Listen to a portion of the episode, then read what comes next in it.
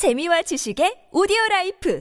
팟빵 안녕하세요. 군사돋보기입니다. 미국이 우크라이나에 대한 F-16 전투기 공여를 확실히 한 것에 이어 우크라이나 공군이 서방의 강력한 프랑스제 전투기인 라팔을 운용하게 될 수도 있어 전 세계 이목이 집중되고 있습니다. 라팔은 러시아가 F-22A 랩터 스텔스 전투기, F-35 스텔스 전투기에 대응하기 위해 개발한 회심의 역작인 수호이 57 펠런 전투기마저 누를 수 있을 전투기로 여겨지고 있는데요. 이 때문에 우크라이나 공군이 앞으로는 전장의 제공권을 완벽히 장악한 채 전장의 러시아군을 초토화하는 것은 물론 러시아 심장인 모스크바에 대한 폭격마저 감행할 수 있을 것으로 짐작되고 있습니다. 있습니다. 오죽하면 러시아가 이에 대항할 방법이 없어 핵무기를 사용하는 최악의 상황이 우려된다는 말까지 나오고 있는데요. 어떤 상황이길래 이런 소식까지 나오고 있는지 좀 더 자세히 알아보겠습니다. 가장 빠른 위스키 정보 공유 플랫폼 데일리 드링크와 함께합니다. 전문가는 아니지만 해당 분야의 정보를 조사 정리했습니다. 본의 아니게 틀린 부분이 있을 수 있다는 점 양해해 주시면 감사하겠습니다. 현지 시각 1월 28일 미국의 정치 전문지인 폴리티코에서 보도한 바에 따르면 미국이 최근 우크라이나가 러시아 미사일 공격과 드론 공격으로부터 스스로를 지킬 수 있도록 하기 위해 서방계 베스트셀러 전투기인 F-16을 우크라이나에 공여하는 방안을 추진 중이라고 합니다. 이에 따라 우크라이나의 동맹국들이 보유하고 있는 F-16 전투기들만이 아니라 미군에서 퇴역하는 F-16 전투기 기체들도 우크라이나에 직접 공여될 수 있을 것이라고 하는데요. 폴리티코의 보도에서는 3명의 미 국방부 고위 관계자들이 우크라이나 F-16 전투기를 공유하기 위한 방법을 모색하고 있다는 것을 알렸습니다. 미국은 당장이라도 공유될 경우 우크라이나의 수도 키이우를 지키는 데 투입될 수 있는 전투기를 보내려 하고 있고 미 바이든 행정부에서는 이에 소극적인 태도를 보이는 미군 측에 우크라이나에 F-16 전투기를 공유해야 한다며 압박을 가하고 있다고 합니다. 미국은 당장 우크라이나의 상황이 심각한 만큼 시장 물자를 복원해서 보낼 시간이 없다며 주 방위군에서 퇴역할 예정인 F-16CD 전투기 기체들 중 쓸만한 것들을 출연해 우크라이나에 공유할 예정인데요. 하지만 이보다 먼저 우크라이나에 지원될 수 있을 것으로 여겨지는 것은 네덜란드 공군에서 퇴역할 예정인 F-16AM, BM 전투기 40여 대인 것으로 파악되고 있습니다. 네덜란드 정부는 이미 이들 전투기 40여 대를 우크라이나에 공유하겠다고 밝혔고 이들의 의사를 미국 또한 긍정적으로 받아들이고 있는데요. 해당 사안은 빠르게 진전되며 구체적으로 언제 얼마나 많은 네덜란드 F-16AM, BM 전투기를 공여할 것인지 운용 요원 교육은 언제 어떻게 진행될 것이며 후속 군수 지원은 어떻게 해결할 것인지 등에 관한 구체적인 논의가 빠르게 진행 중인 것으로 알려지고 있습니다. 미국 외에 르클레르 전차의 우크라이나 공여를 준비하고 있는 프랑스 또한 우크라이나를 도와 전투기를 보내겠다고 나섰습니다.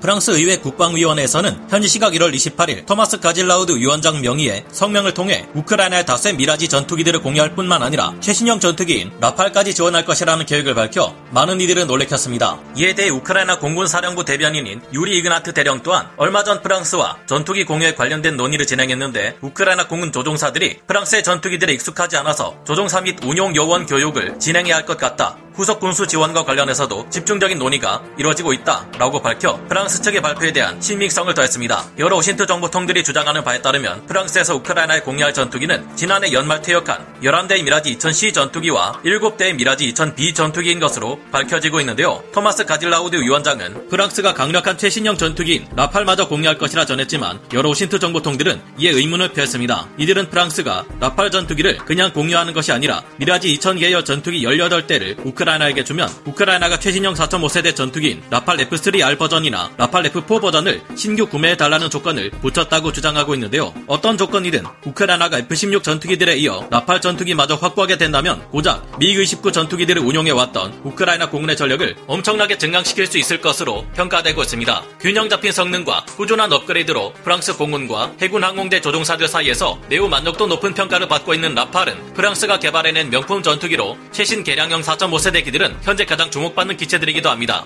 프랑스제 전투기 라팔은 소형 기체라 기동성이 상당히 높으면서도 상당히 많은 폭장량을 자랑해 두 마리 토끼를 모두 잡은 명품 전투기로 여겨지고 있는데요. 스펙트라라 불리는 우수한 전자전 장비도 갖추고 있으며 유로파이터 타이푼 전투기에 비해 추력은 낮지만 폭장량은 오히려 2톤이 더 많습니다. 프랑스는 미라지 전투기를 개발하고 운용해 오며 쌓아왔던 삼각형 날개 델타익 전투기의 공력학적 이점을 십분 활용해 라팔 전투기를 만들어냈고 덕분에 라팔 전투기는 같은 출력으로도 더 높은 최고 속력을 낼 수 있으며 체급에 비해 연료와 무장을 더 많이 실을 수 있게 되었습니다. 라팔이 크게 주목받은 것은 2008년 열린 레드 플래그 훈련에서 서방계 명품 베스트셀러 전투기인 F-16을 상대로 6대2라는 상당히 우세한 스코어를 기록하면서부터가 아닐까 하는데요. 당시 F-16 전투기를 몰았던 조종사는 라팔이 F-16 전투기보다 훨씬 공격적인 기동이 가능하다고 평가해 라팔의 우수성을 알리기도 했습니다. 물론 이 같은 요소가 절대적인 공중전에 우세를 약속할 수는 없고 조종사의 능력에 따라 공중전의 결과는 달라질 수 있다고 답했습니다. 라팔은 델타익을 전투기를 적극적으로 채용해 이를 통해 상당한 장점을 얻지만 반대로 델타익에서 발생하는 단점을 잘 공략하는 적군 조종사가 있다면 상황에 따라 불리해질 수 있기에 방심해서는 안 된다는 말일 텐데요. 프랑스군 그랑 클라우돈 중령이 밝힌 바에 따르면 라팔 전투기는 2009년 아랍에미리트에서 ATLC 훈련을 진행하며 아음속 상황의 모의전에서 유로파이터 타이푼을 상대로 7승 1패라는 우월한 스코어를 기록했고 최강의 스텔스 전투기로 평가받는 F-22A 랩터와의 모의전에서도 5무 1패를 기록하는 등 인상적인 활약을 보였습니다. 게다가 실제 전투 임무를 수행할 때는 유지 보수 측면에서 굉장히 탁월한 면모를 자랑했는데요. 라팔 전투기들은 리비아에서의 전투를 비롯해 여러 번의 실전 사례를 거치는 동안 90%가 넘는 출격률을 보였는데 이는 이라크 전쟁 당시 미국 F-18F 슈퍼호넷 전투기 이외에는 나온 적이 없는 기록입니다. 게다가 온갖 전자장비가 가득한 4세대 이후의 현대 전투기에서 이런 기록이 나왔다는 것은 믿기 힘들 정도로 대단한 수치인데요. 다만 단점이 없는 것은 아닌데 라팔의 유지 보수 비용이 저렴한 것은 절대 아니라서 부담이 만만치는 않다는 것입니다. 무엇보다 최근 우크라이나 전쟁을 통해 5세대 스텔스 전투기라 불리던 수호이 57이 실제로는 스텔스기로서 전혀 활약할 수 없는 4.5세대 전투기에 불과하며 수호이 57의 레이더 반사 면적 RCS 수치가 라팔보다도 더 큰 것으로 드러났다는 소문이 자주 들리기까지 하고 있습니다. 이번 전쟁에서 수호이 57 펠론은 단 한 번도 러시아 영공을 넘어 우크라이나 영공으로 침투한 적이 없으며 둔중한 전략 폭격기들도 얼마든지 할 수 있는 장거리 스텔스 순항 미사일 공격만 수행하고 돌아오는 모습을 보여 조롱의 대상이 되고 있는데요. 수호이 57 전투기와 라팔 전투기 중 라팔의 RCS 수치가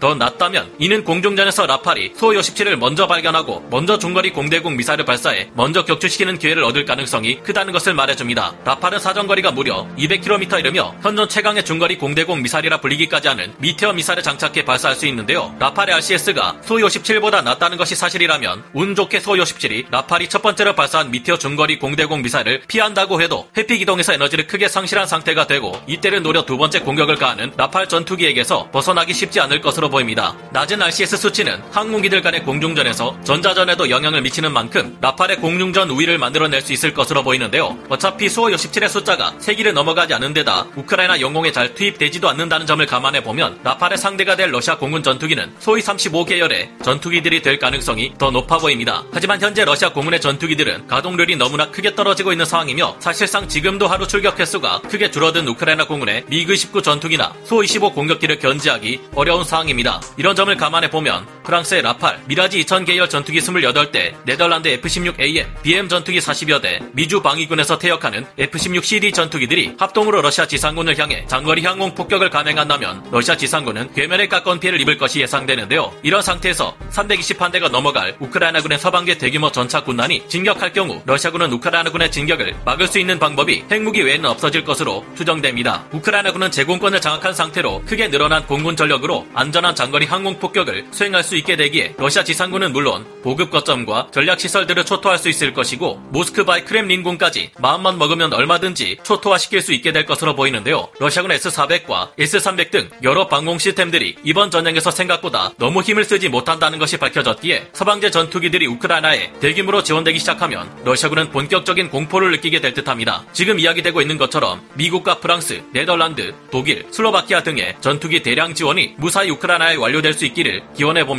오늘 군사 돋보기 여기서 마치고요. 다음 시간에 다시 돌아오겠습니다. 감사합니다. 영상을 재밌게 보셨다면 구독, 좋아요, 알림 설정 부탁드리겠습니다.